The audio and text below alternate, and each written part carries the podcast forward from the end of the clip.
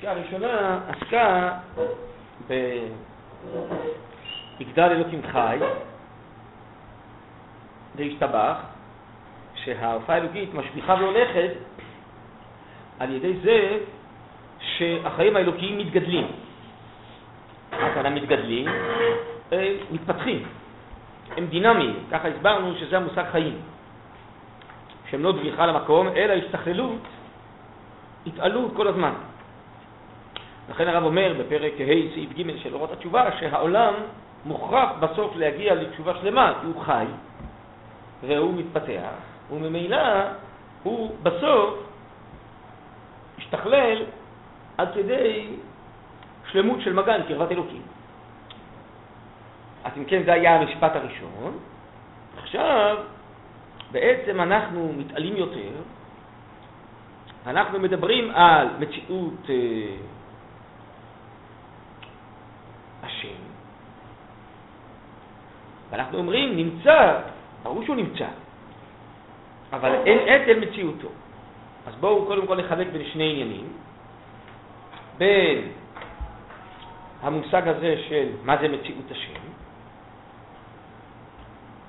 שוודאי מציאותו היא עיקר המציאות, אבל היא שונה מהמציאות שלנו, אז אנחנו לא יכולים קודם כל להבין מה זה מציאות השם. כמו שהרמב"ם אומר בפרק שמיני של שמונה פרקים, וגם אה, בהלכות תשובה, שאי אפשר להבין את ידיעת השם והבחירה החופשית של האדם, כי אצלו מציאותו וידיעתו, ידיעתו, אה, מציאותו ורצונו, וכל תאריו אחד. אז ברור שאנחנו לא יודעים מה זה מציאותו, אבל כאן במשפט הזה נאמר משהו נוסף, שאצלנו המציאות מופיעה בתבניות של זמן, ואילו מציאות השם היא למעלה מהתבניות של הזמן. עת זה זמן. כמו שכתוב בקהלת, עת לעשות כך ועת לעשות אחרת. אז מדוע נמצא אבל אין עת אל מציאותו? זה בעצם מה שהרב ינסה לבאר כאן. בואו נתחיל לקרוא וננסה קצת אה, לפתח אגב הדברים מה שנצליח. אנו מרגישים בקרבנו, הרגשת המציאות מאוחדת עם הרגשת הזמן.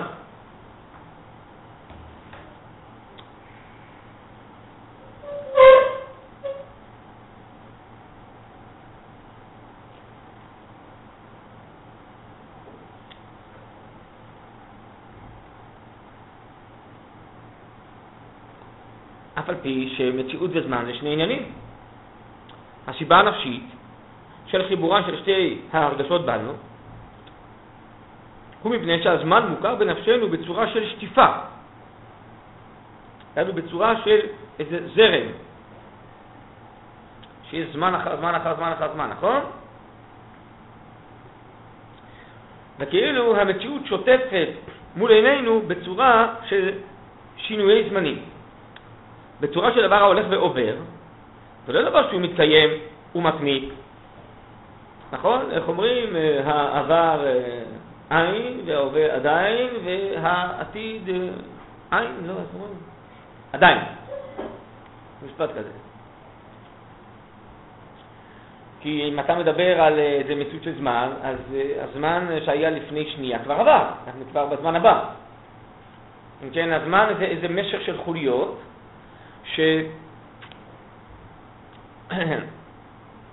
שעוקבים אחד אחר השני.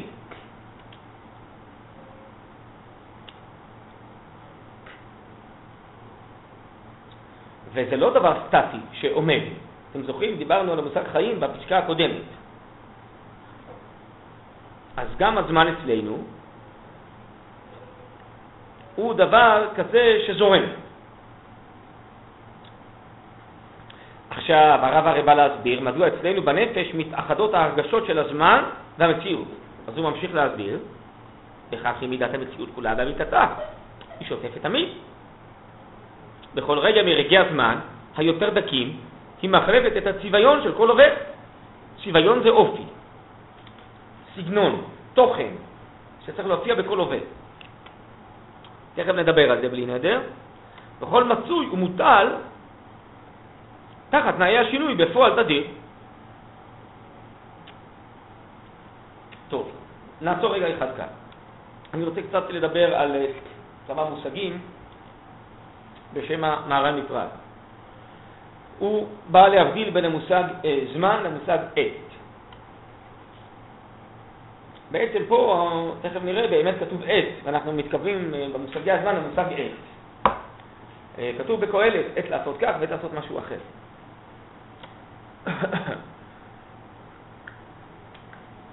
אז המהר"ן מסביר ככה, שזמן זה התבניות הטכניות שאנחנו מחלקים, יש שנייה ודקה ושעה, אבל עת, הכוונה היא, התוכן הראוי להופיע בכל זמן. כלומר, הזמן הוא כמו איזה תיבה, שבכל זמן צריכים להכניס בתיבה משהו אחר. או כמו איזה חלון,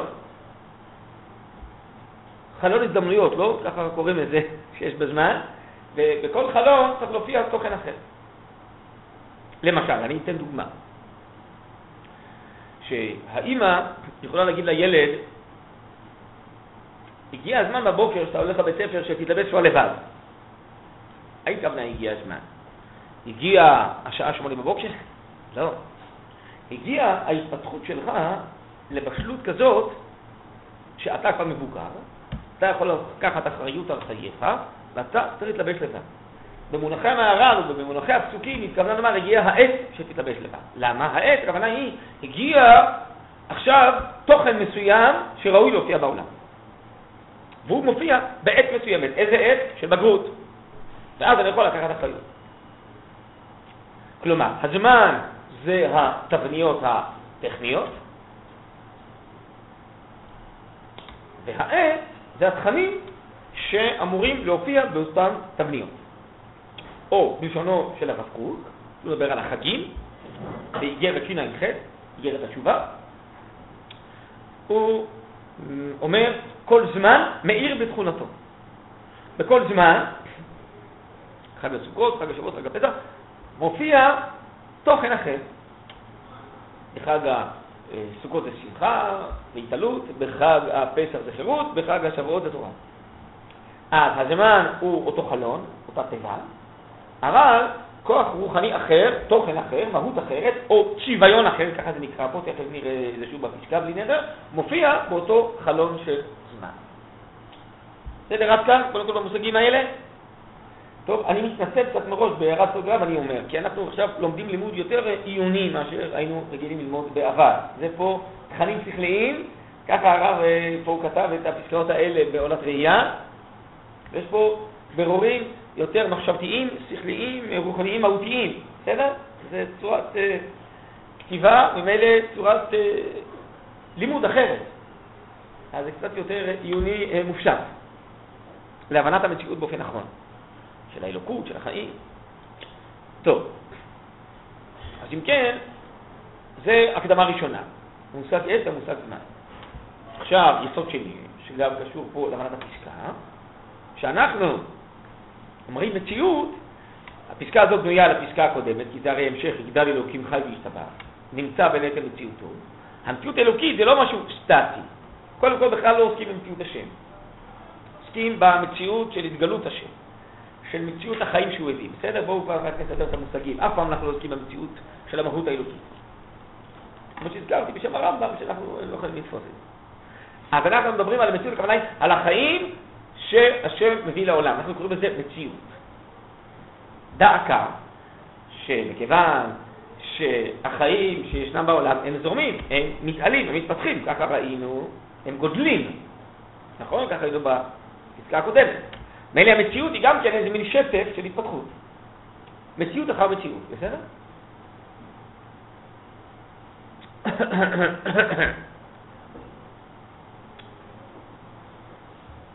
עכשיו,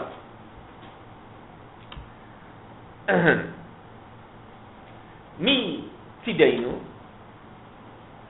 בעצם המציאות הזאת מופיעה בעיתים שונות, בזמן אחר זמן. וכל עת חדשה המציאות של החיים מופיעה צביון חדש, סגנון חדש, תוכן אחר. יש לך יום ראשון בשבת, שני בשבת, שישי בשבת, נכון? כל יום יש לו תפקיד אחר, יש לו מהות אחרת. יום ליום יביע עומר, לילה ללילה יכבדה. כל יום יש עומר אלוקי, זה, זה חלום כדי שיופיע משהו נוסף, חדש. העולם מסתכלל. גם לא יום ראשון של זה, כמו יום ראשון הקודם, עכשיו זה דברים אחרים צריכים להופיע. שימו לב למשל, הדוגמה הכי טובה זה חיי האדם. מי שנולד עד 120 בינתיים.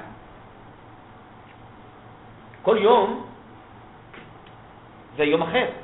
אף פעם אתה לא תחזור ליום הראשון. כל פעם הוא מוסיף עוד יום בחיים, בעצם מוסיף עוד בשלות, עוד בגרות, עוד כוח, עוד העמקה, לא משנה, אדם משתנה כל הזמן. הוא לא יחזור, לא אף יום ואף שעה ואף רגע למה שהיה קודם, זה משהו אחר. חדש לגמרי, נכון? תרצה או לא תרצה, האדם רוצה לעצור על המקום ולא להיות, אה, צריך לנצח אומרים, לא? אבל זה לא עובד ככה. גיל זה מום עובר. אל תדאג, מחר כבר יעבור הגיל הזה, אם אתה מוטרד מהגיל, יהיה גיל אחר. כן, אז אם כן, זה כל הזמן, זה משתנה, זה משתנה, אין, אין יום שווה לחברו, זהו. פעם היית בן יום, בן יומיים, בן שלוש, שנה ויום, שנה ושתיים, זה כל הזמן משתנה. אף פעם אותו דבר לא יעזור. אותו דבר. העץ גדל, התפוח גדל, הוא לא יחזור אף פעם למה שהוא היה קודם. הכל משתנה כל הזמן, העולם מתפתח. זה המושג חיים שראינו קודם. אז גם המציאות היא משך של רצף של התפתחויות שאף פעם לא חוזרות על עצמן, כל הזמן משתנות. והן משתנות לפי העיתים, לכן אנחנו, אומר הרב, בנפש מדביקים את המושג זמן במושג מציאות, כי המציאות זה התפתחות, הזמן אצלנו נתפס כרצף של המשכיות, ובאמת זה אותו דבר. שהשינויי הזמנים מביאים התפתחות, או התפתחות מסומנת בשינויי הזמנים. מבחינתנו זה אותו דבר. בסדר. תכף אבל נראה שאצל הקדוש ברוך הוא אין עצם מציאותו. תכף נעבור לחלק השני של המשפט הזה. אבל בינתיים אנחנו מדברים על זה שהוא נמצא, והמציאות האלוקית מופיעה אצלנו בעיתים שונות ברציפות של עת אחרת. בואו נקרא את החצי הראשון עוד פעם, בפסקה נחזור על המילים. אנו מרגישים בקרבנו הרגשת המציאות מאוחדת עם הרגשת הזמן. הסיבה הנפשית של חיבורם של שתי ההרגשות בנו היא מפני שהזמן הוא גר בנפשנו בצורה של שטיפה, בצורה של דבר ההולך ועובר, זה לא דבר שהוא מתקיים ומתמיד. אז אה, ככה הזמן נתפס אצלנו, ואותו דבר ככה המציאות נתפסת אצלנו. וכך היא מידת המציאות כולה באמיתתה, זה האמת, שכל מציאות היא על גבי חברתה, ננס על גבי ענק, המציאות לא חוזרת. היא שותפת תמיד בכל רגע מרגעי הזמן היותר דקים ממחלפת את הצביון. צביון זה התוכן, זה האופי, צביונו של אומה זו, אופייה, סגנונה. כל זמן, אחר זמן, צריך להופיע תוכן חדש. היא מחלפת את הצביון של כל הווה, וכל מצוי הוא מוטל תחת תנאי השינוי בפועל תדיר. כל הזמן יש שינויים. השינוי הוא בפועל תדיר. עכשיו, עד כאן מה שאנחנו סופגים לתוכנו בחיים שאנחנו באים חיים. אבל עכשיו אנחנו רוצים לדבר על תופעת החיים האלוקיים. עליה אנחנו אומרים, נמצא ואין עת אל מציאותו. מה הכוונה? בואו נקרא. אם נרצה להתרומם למציאות כזאת, שאין לה חיבור עם היסוד של העת, איננו יכולים להגיע אליה. כי אנחנו לא מסוגלים לתפוס את המציאות בשורשה, בכלליותה, במרחביותה. מה שאנחנו קולטים זה רק ניצוצות של המציאות של השלמות שמתנוצץ בעת הזאת, בעת הזאת, בעת הזאת. זה ניצוצות. אבל לגעת במציאות השלמה אנחנו לא יכולים. רק מה שמגיע ממנה מאיר, מתנוצץ ממנה אלינו. זה נקרא בחז"ל, יש חיי עולם ויש חיי שעה. חיי העולם, עולם הבא, זה השפע האלוקי הכללי האינסופי. חיי שעה זה התוכן, הניצוץ, השפע, שמתנוצץ בשעה מסוימת, חיי שעה, בזמן מסוים. ואנחנו ממש לא מזלזלים בחיי שעה, כי בכל חיי שעה בעולם הזה יש ניצוץ של חיי עולם. אור עולם הבא שמאיר בפרוזדור. ככה רבנו רצודה היה אומר שלכן זה המשל של חז"ל. שהאור של הטרקלין מאיר גם בפרוזדור.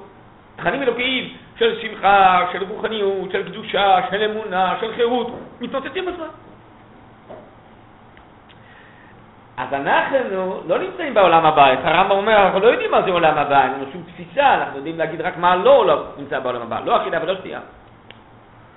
אבל אנחנו יכולים רק לקצות, לקנות ניצוצות, הערות של עולם הבא, שמאירות, חודרות, מופיעות בתוך עולם הזה. אז ניצוצות של המציאות העליונה, מקור כל השלמות, מה שמתנוצץ בעת אחר עת, מה שמתקדם שלב אחר שלב, זה אנחנו יכולים לקלוט. אבל לקלוט את המציאות בשורשה, אני לא מסוגל. זה נקרא, כשהוא נמצא, אני יודע, יש מציאות של שלמות אלוקית, לא מצד מהותה אלא מצד גילויה, אבל אין עת אין מציאותו. אני לא יכול לתפוס את זה. כי אני חי בתוך העת, בתוך הזמן. אני לא יכול לתפוס את מה שמעל הזמן, מעל העיתים, מעל המגבלות של עולם הזה. זה כמו אולי במשל של מסעדת ישרים, שמישהו עומד על האכסדרה, לעומת מי שנמצא בשבילים. מי שנמצא בשבילים לא יכול לראות ולתפוס את מי שעומד על האכסדרה. הוא בתוך איזה מבוך, מה שהוא רואה רק את המבוך שלו. אבל יש את המציאות מלמעלה, מעל, מעל הכל. כן? שכל המבוכים איכשהו זה דרכים להגיע אליה, כן או לא. טוב, לא יודע, לא משל הכי טוב, אבל בואו נראה, אני קורא שוב. אם נרצה להתרומם למציאות כזאת, שאין לה חיבור עם היסוד של העת, איננו יכולים להגיע אליה, אבל אנו יודעים, יודעים ומאמינים, שהמציאות האלוקית העליונה היא מציאות רוממה כזאת, מתעלה מכל יחסות. כי זה, כל מה שאנחנו מדברים על עיתים זה משהו יחסי, סובייקטיבי.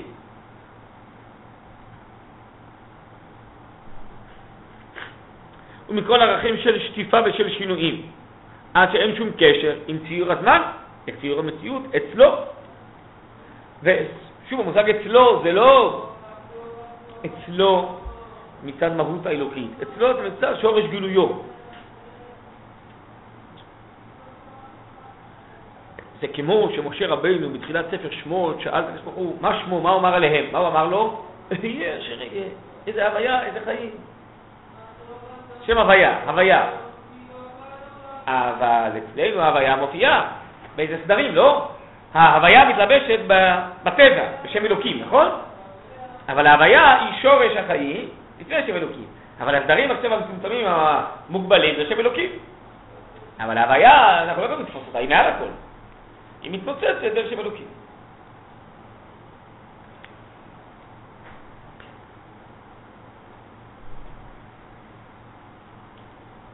נמצא ואין נטל מציאותו.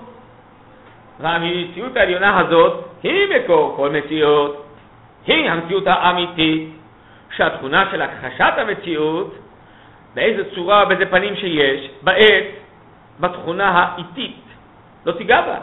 זה לא משנה אם אתה בעד המציאות האלוקית, או אתה חושב שבזמן הזה יש קדושה או אין קדושה. זה מעל הכל, זה בכלל לא משנה באופן יחסי מה אתה קולט באופן סובייקטיבי, מה אתה מרגיש. זה קיים. אם תזכה, יתנוצץ לך משהו מאור עולם הבא בעולם הזה, כמו המשל של הרמב"ם, בהקדמה למורה נבוכי. אדם הולך בחושך, לא רואה כלום, פתאום מתנוצץ לו איזה ברק, אור גדול, ואחרי זה חוזר ונעלם וממשיך ללכת בחושך. כך הוא אומר, אנחנו בחושך החושים בעולם הזה. מי שזכה לנבואה פעם אחת, פתאום העיר אליו אור השם, השכלות אלוקיות, הוא ראה את המציאות באמיתתה, ואחרי זה החושים חוזרים ומעלמים, חוזר ונעלם. פעם אחת התנוצץ לו וזה נעלם. אז בעצם, מה שהתנוצץ לו זה כאילו המקור של ההוויה, של המציאות האלוקית. ההתנוצצות זה כאילו משהו חדר אליי, לחיים שלי, לזמן שלי, לעת שלי, לסובייקטיביות שלי, למגבלות שלי. זה חוזר ונעלם.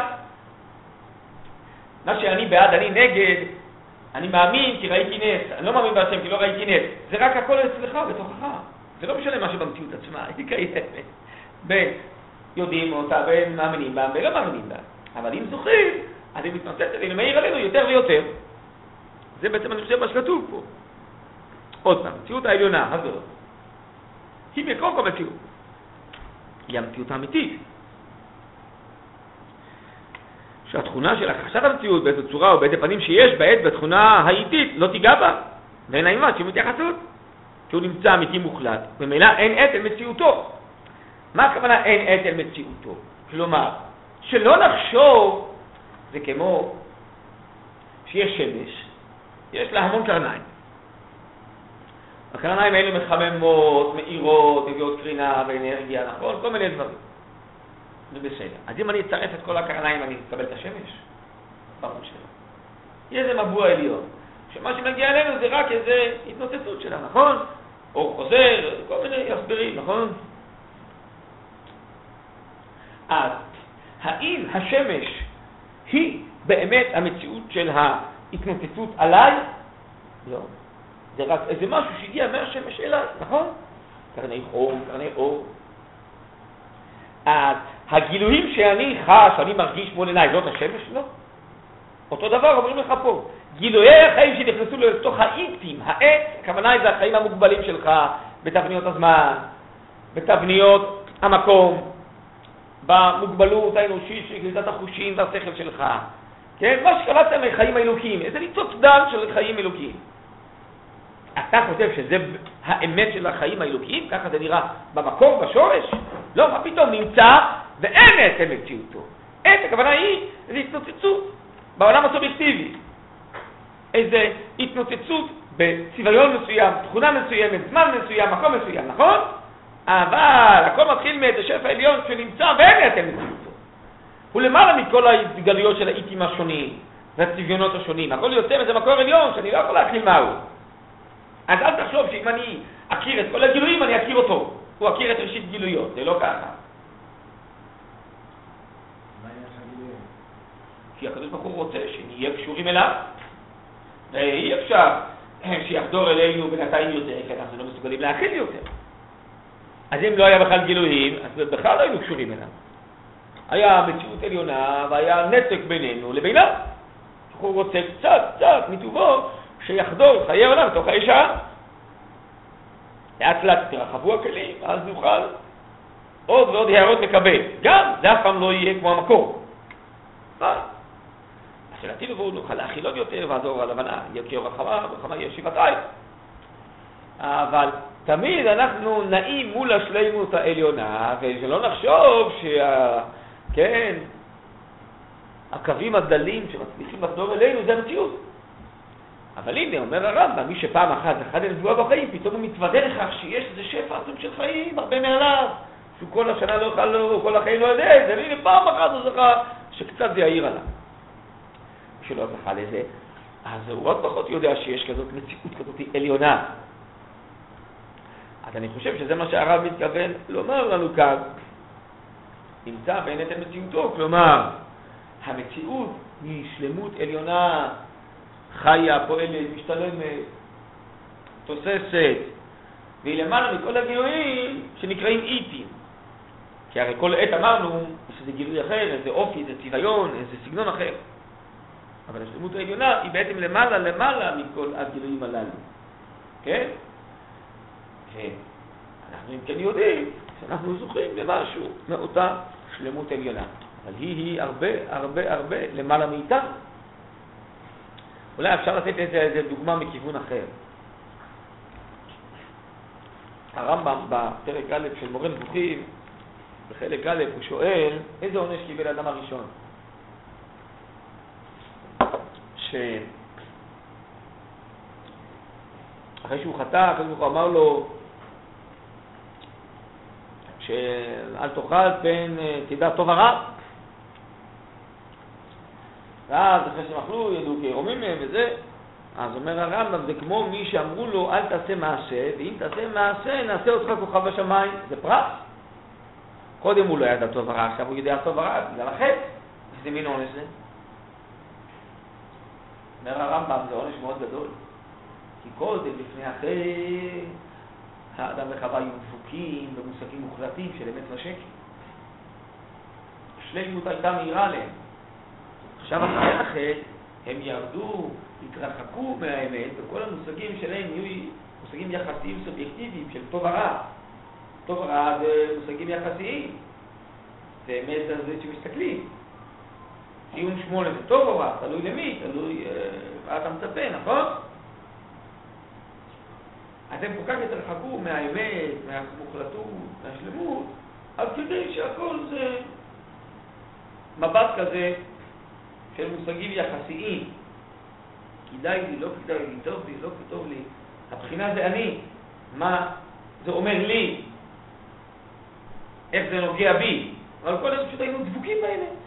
האני, החלקי, המוגבל, הסובייקטיבי, לא היה כל כך דומיננטי, ואנחנו היינו דבוקים באמת. מודה על האמת. אז ירידה נוראה ברמב"ם, שירדנו לכל מיני מושגים יחסיים. לכן גם התרחקנו מהחיים, לכן גם נפלנו למוות. כשאנחנו דבוקים בחיים, גם אנחנו היינו חיים הנצח, לפני חטא הראשון. אנחנו רחוקים מהחיים, קצת מתפוצץ בנו עד שזה נחלש ונגמר. יש רחוק מהחיים. אז אם כן, זה נקרא שאנחנו בעולם של חיי השעה, בעולם של האיטים, של הזמנים. בעולם שכל המושגים הם יחסיים. אנחנו אומרים, אבל השלמות האלוקית העליונה היא לא סובייקטיבית, היא אובייקטיבית במונחים האלה. היא נמצאת ואין את מציאותה, היא לא רק מתנוצצת באופן סובייקטיבי, יחסי, מוגבל. היא באמת שלמות אינסופית. נמצא ואין את מציאותה, הוא הרבה למעלה מכל ההתגלויות ההתנוצצויות הבודדות, המגוונות, היחסיות, כן? לכן העולם באמת מבחינה זאת התרחק, התרחק מאוד. מאותה שלמות עליונה שהייתה לפני כן אדם הראשון. בעזרת השם, העולם עוד יחזור לזה. יהיה קרוב יותר לאותם חיים. אף פעם הוא לא יהיה ראשית גילוי השם, אבל בכל זאת הוא יהיה הרבה יותר מחובר לאותם חיים. עכשיו התרחקנו מזה, ואחרי זה העולם ירד, ירידה אחרי ירידה וכו'. אבל צריך לדעת, אנחנו חיים לאור אותה שלמות עליונה, לאותה מציאות עליונה, שנמצא ואין את מציאותו, שכל מה שמתפתח זה זה הרורים דלים, באותה שלמות עליונה שקיימת כל הזמן גם עכשיו, כמו שהרם אומר, עולם הבא גם עכשיו. אז קצת מתנוצץ. כן, חז"ל מושג הזה. מציאות השם זה בעצם נקרא גם בחז"ל עולם הבא. שפע החיים, שפע השלמות, מצד עצמם. טוב, אני מתנצל, זה פסקאות קשות קצת, ואתם רוצים ללמוד משהו אחר יותר קל, אני לא יודע, אבל אה, יש פה איזה בירורים ככה ממוקדים. לא סיכול ממוקד, אלא בירור ממוקד של מושגים. אז יש בזה גם רווח, אבל אה, בכל אופן צריך לרצות את זה. טוב, כל זמן שלא תגידו לי אחרת, אז בלי נדו בינתיים נמשיך עם זה, אם כן, אה, יכול להיות שיש דברים שאני לא יודע להסביר, זה דברים קשים, נראה. למה נגיע. טוב, בסדר, נדו.